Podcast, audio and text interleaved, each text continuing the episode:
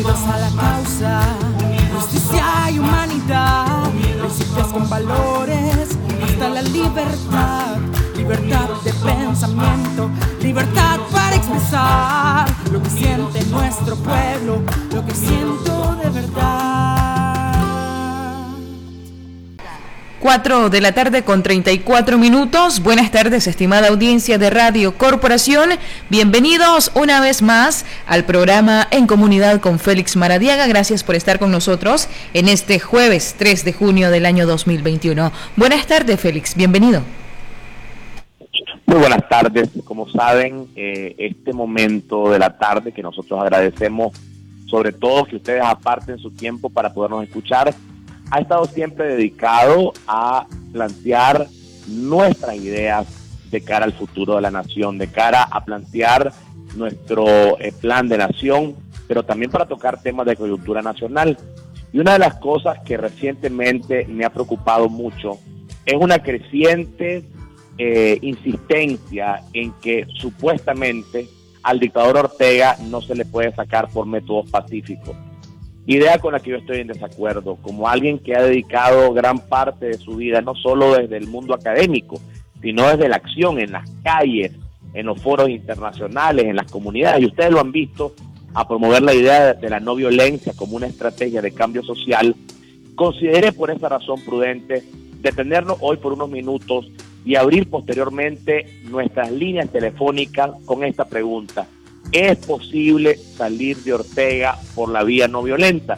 Y voy a dejar en ustedes la pregunta, pero naturalmente yo quisiera también dar mis razones por cuales creo que la resistencia cívica no violenta, como un conjunto de acciones que se basan en el uso de métodos no violentos para el cambio social, para desafiar a un poder, a una fuerza o a una estructura dictatorial, sí tiene eficiencia, porque la historia de la humanidad tiene muchísimos ejemplos de dictaduras que han sido derrotadas por medios distintos a la guerra civil o por medios distintos al uso de la arma. Naturalmente, aunque a menudo se ve a las dictaduras como afianzadas o como imposibles de derrotar, muchas dictaduras han demostrado ser vulnerables e incapaces de soportar el desafío del poder ciudadano cuando hay una capacidad de la ciudadanía de actuar a través de estos métodos no violentos. Y la historia reciente muestra por qué las dictaduras son vulnerables. A partir de 1980, numerosas dictaduras han caído ante un desafío predominantemente no violento del pueblo, como fue el caso de Estonia, de Latvia, de Lituania, de Polonia, de Alemania Oriental, de Serbia, de Madagascar, de Malí, en su momento Bolivia y las Filipinas, y son muchos otros casos que podría mencionar en que las dictaduras aparentemente bien fuertes se han desmoronado cual ídolo con pies de barro en un tiempo relativamente corto, pero se necesitaron a veces muchos años, como en el caso de la dictadura comunista de Polonia, como el caso de Alemania Oriental, como el caso de, la ex Checoslovaquia. Pero en otros casos este, ha sucedido con relativa eh, facilidad. Incluso el poderoso régimen del Shah de Irán fue socavado en muy pocos meses. La dictadura de Marcos en las Filipinas cayó ante el, empuje, el, ante el empuje del pueblo en 1986. Recordemos que el gobierno de Estados Unidos abandonó rápidamente al régimen de Marcos en las Filipinas cuando la fuerza de la ciudadanía movilizada en las calles se hizo aparente. Recordemos el eh, el intento de línea dura de imposición eh, de la URSS eh, sobre Checoslovaquia y el mismo levantamiento del pueblo impidió de que se afianzara ahí este proyecto. Así que encontramos muchos casos de naciones que han estado bajo estructuras dictatoriales, pero recuperaron su independencia a través de estos mecanismos de movilización. La misma historia de Nicaragua demuestra que un grupo bien motivado pudo derrocar ya en el pasado a dictaduras y que lo puede hacer nuevamente. Es el caso además de que en Nicaragua no estamos eh, totalmente desmovilizados ciudadanamente, a pesar de la prisión, a pesar del exilio, existe un margen de acción ciudadana que es posible realizar y es lo que quisiera que estuviéramos conversando el día de hoy. Eh, en conclusión, la variable fundamental para derrotar cívicamente estructuras dictatoriales es la voluntad de resistir y de defender la libertad a partido. Es decir, ningún gobierno, ni aun los más despóticos, pueden subsistir sin el manejo de ciertos recursos, sin el apoyo de la cooperación internacional o sin eh, eh, tener una buena parte de la población bajo su control. El grado de libertad o tiranía que existe bajo cualquier gobierno es en gran medida un reflejo de la relativa determinación de los ciudadanos de ser libres y de la voluntad y capacidad de estos de ofrecer resistencia a los esfuerzos que el régimen haga por someterlo.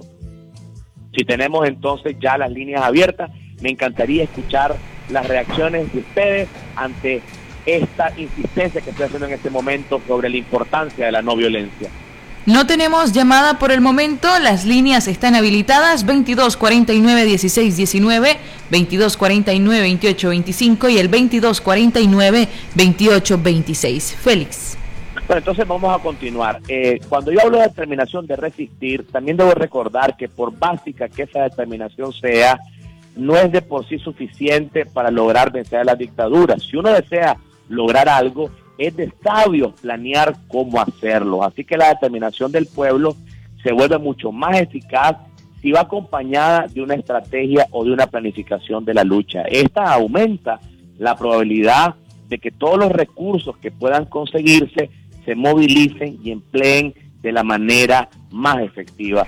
De lo contrario, eh, se corre el riesgo de emprender muchas acciones espontáneas que pueden ser fácilmente desarticulada. Así que cuando hablamos de estrategia, hablamos de pasos concretos, de objetivos concretos. Y por esa razón, cuando he hablado de la importancia de la organización política ciudadana en cada municipio, cuando he hablado de la unidad de la oposición, cuando he hablado de tratar de mantener un solo mensaje y de apuntar todos los cañones, por así decirlo, en términos simbólicos, hacia la dictadura, estoy hablando precisamente de una estrategia. Félix, ya tenemos llamada telefónica. Adelante. Hola, buenas tardes. Buenas tardes. Siguiente llamada, buenas tardes. Aló. Sí, la escuchamos, está al aire. Sí, buenas tardes, Félix. Lo que pasa es que ahorita, ¿verdad? Con lo que está pasando ahorita, el pueblo, yo soy pueblo, yo me siento, como dicen, con las manos atadas, no podemos hacer nada, no se puede salir a la calle, no se puede protestar, Mira las pobres madres que andaban ayer de los presos políticos, de las mamás de los muertos, cómo le golpeaba la policía, a los periodistas. No podemos reclamar, no podemos decir nada en la calle. O sea, si en la gasolina, no podemos decirte por qué le está subiendo tanto. Nos sentimos con las manos atadas y miramos que no hay manera que este hombre se vaya. ¿Qué hacemos? Díganos usted qué podemos hacer. Buenas tardes. Buenas tardes. Gracias por su participación. Siguiente llamada. Hola, buenas tardes. Buenas tardes. No tenemos llamada telefónica, al parecer se ha caído. Les recordamos que las líneas están activadas en estos momentos. Félix. Sí, quiero responder a esa llamada. Miren, la primera batalla que no podemos perder es la batalla de la esperanza. Porque cuando perdemos la batalla de la fe, de la confianza, no vamos a tener la motivación espiritual, física y ciudadana para movilizarnos. El régimen lo sabe perfectamente y por eso ha tratado de golpearnos en la moral, de golpearnos en esa convicción que el pueblo nicaragüense ha mostrado siempre. Yo no les estoy hablando de poesía, no estoy hablando palabras vacías, estoy hablando sobre la evidencia histórica de pueblos que han logrado derrotar a dictaduras a través de la no violencia. Y lo hacen primero manteniendo la, la convicción que es posible. Así que yo entiendo, es normal, estamos pasando por estos momentos. Ustedes saben que lo que ha pasado, no solo a, Cristiana Chamorro, miren, todos los opositores han vivido eh, escenarios sumamente complejos. yo no he podido salir de mi casa desde hace varios días. el momento que pude salir aproveché para hacer una protesta. Así que entiendo ese sentimiento, pero solamente quiero agregar una cosa. Una estrategia que se limite a digamos, a tratar de movilizar a la ciudadanía sin algo concreto, sin objetivos puntuales, corre el riesgo de activar la sed de sangre de la dictadura. Así que el proceso mismo de enfrentar a Ortega debe convertirse en una escuela de democracia, en un fortalecimiento de la capacidad organizativa y eh, participativa de la población en la búsqueda de instituciones independientes y creando una mística de lucha inspirada en esa sede de democracia.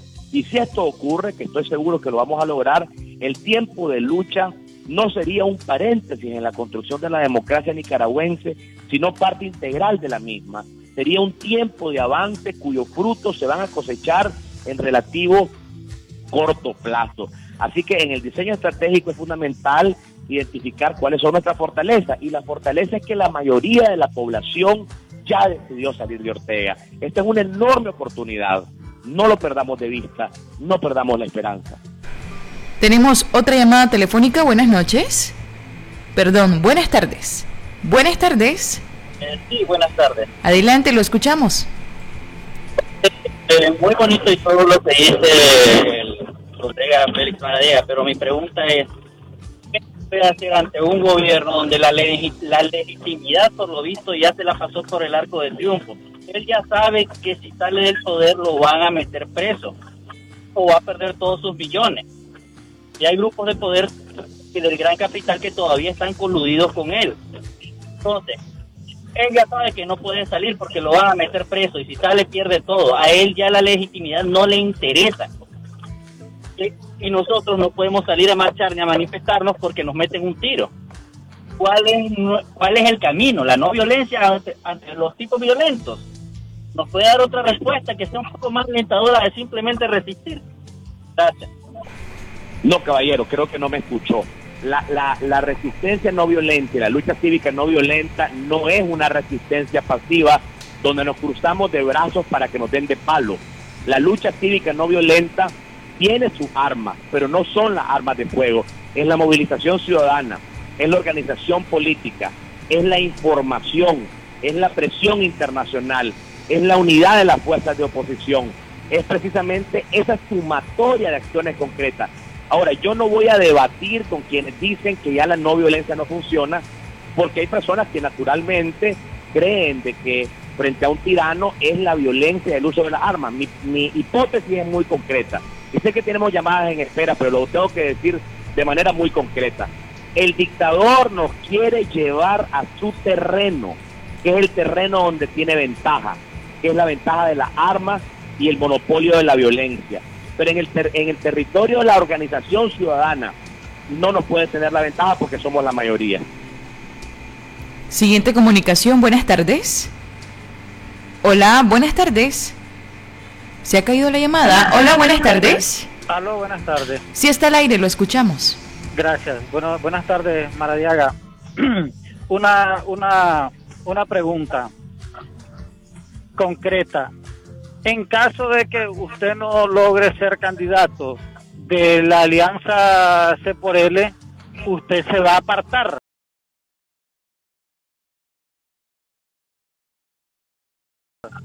Si usted se va a apartar, ¿qué pasa con el caudal de votos que está cautivando?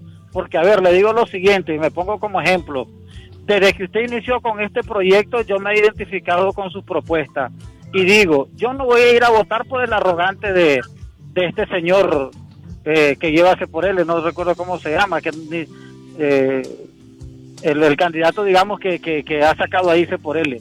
Entonces, si usted no es candidato, muchos como yo supongo que no vamos a querer ir a votar. Entonces, a mi criterio, usted debe estar pensando en una alternativa viable en donde usted pueda ir a representar a los que nos identificamos con usted. Muchas gracias.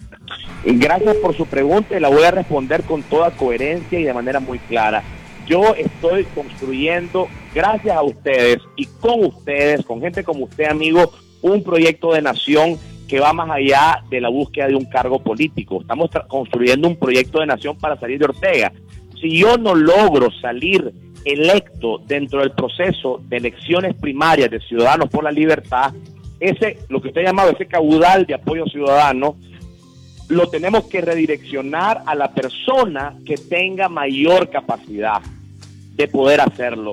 Es decir, yo espero ser esa persona, pero si no soy yo, tenemos que utilizar esos voluntariados, esas personas que se han sumado, las personas que se han registrado en esta plataforma, que ya son miles en todo el país, la vamos a redireccionar en la búsqueda de un proyecto común. Es decir, no sería una pérdida en ningún momento de apoyo, sino de sumar esfuerzos para construir equipos con esa persona alternativa. ¿Quién será esa persona? ¿Será cristiana?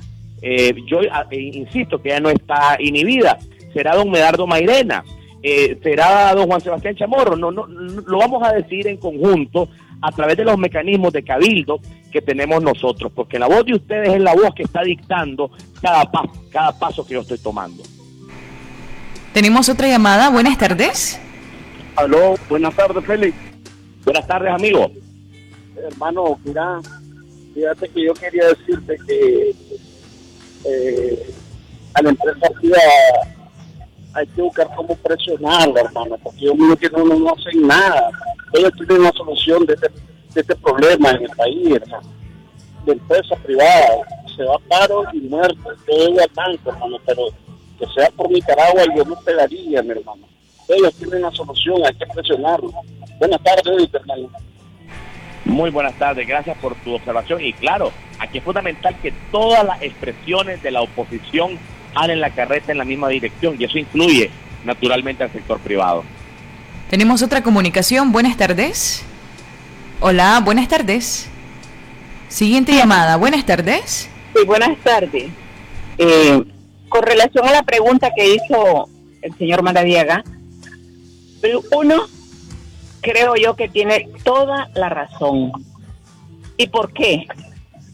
La no violencia tiene siempre, la no violencia va acorde con los sentimientos del individuo que no quiere hacer daño. Por lo tanto, siempre va a vencer al mal que siempre está con las cosas oscuras y que van en contra de Dios. Primero. Segundo, él tiene toda la razón. Los muertos, ¿quiénes los ponen? Los gente pobre, que es la que se tira a la calle ¿A dónde están los presos? ¿Qué cantidad de presos están en las cárceles? Entonces, no es posible que la gente siga sufriendo. Tercero, hay luchas de luchas. Uno, cada quien en su tiempo, en su momento y de acuerdo con sus circunstancias, que lo haga. El que pueda levantar una bandera, que lo haga. El que pueda gritar, viva Nicaragua Libre, que lo haga el que puede pitar, hay tantas cosas. Y otros, como yo, como doña Hortensia Rivas, como muchas personas que he escuchado, estamos en la retaguardia con la oración.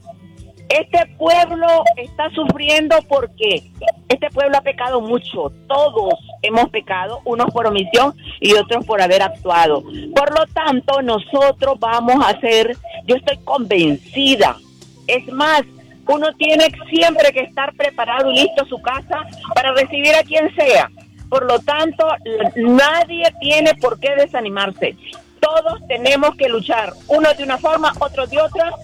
Los precandidatos como ellos estimen conveniente, el pueblo como lo quiera y los que querramos de forma espiritual.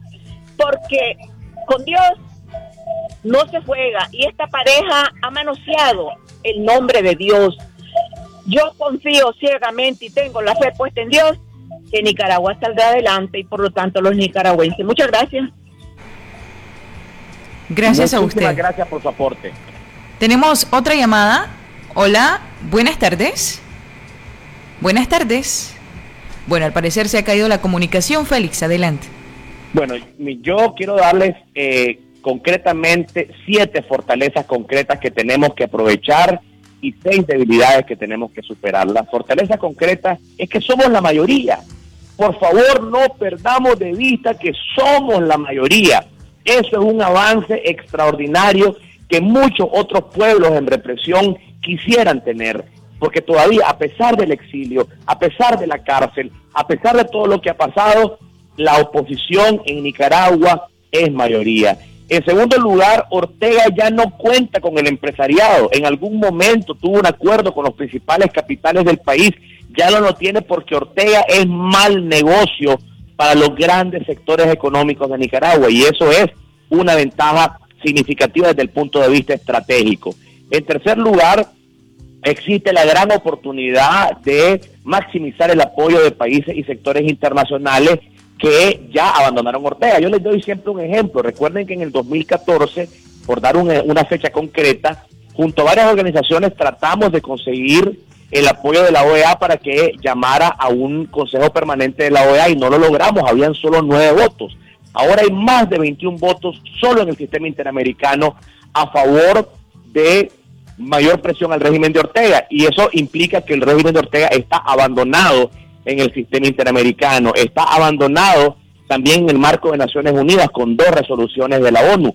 Aunque mucha gente dice, pero ¿de qué sirve esto? Señores, esto es algo que acaba de pasar en los últimos tres años. Ortega logró mantener, por sus distintas mañas, mayor apoyo internacional que lo ha perdido. Y este es un tercer punto de gran importancia, el aislamiento internacional de Ortega. Además de eso, tenemos la opinión pública y los medios de comunicación en su mayoría de nuestro lado. Aunque los quieran eh, censurar, no pueden censurar el Internet y hay un gran periodismo ciudadano, una gran presencia de medios de prensa internacionales que también están ayudando a este aspecto y esto implica de que eh, la capacidad manipulativa del régimen a través de los medios de información es menor. En quinto lugar, Ortega no tiene a la economía de su parte porque su régimen no genera empleo, su régimen no capta inversión internacional, su régimen no atrae a inversionistas y esto es un elemento fundamental eh, en la fortaleza o debilidad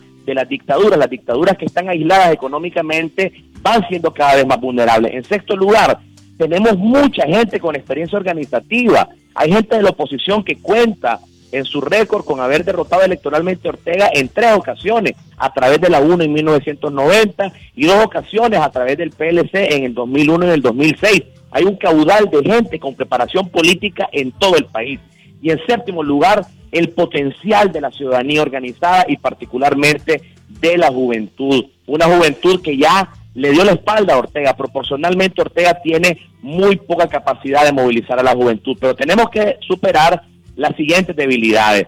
El fraccionamiento de la oposición tenemos que superarlo y para eso hemos dedicado varios programas al respecto. Tenemos que trabajar en la definición de un liderazgo nacional, eso es un eh, segundo elemento importante tenemos eh, eh, a nuestra contra el tema de la pobreza, porque cuando hay pobreza obviamente la gente piensa naturalmente en los recursos básicos para poder llevar el pan a su mesa y hay menos recursos económicos para podernos movilizar.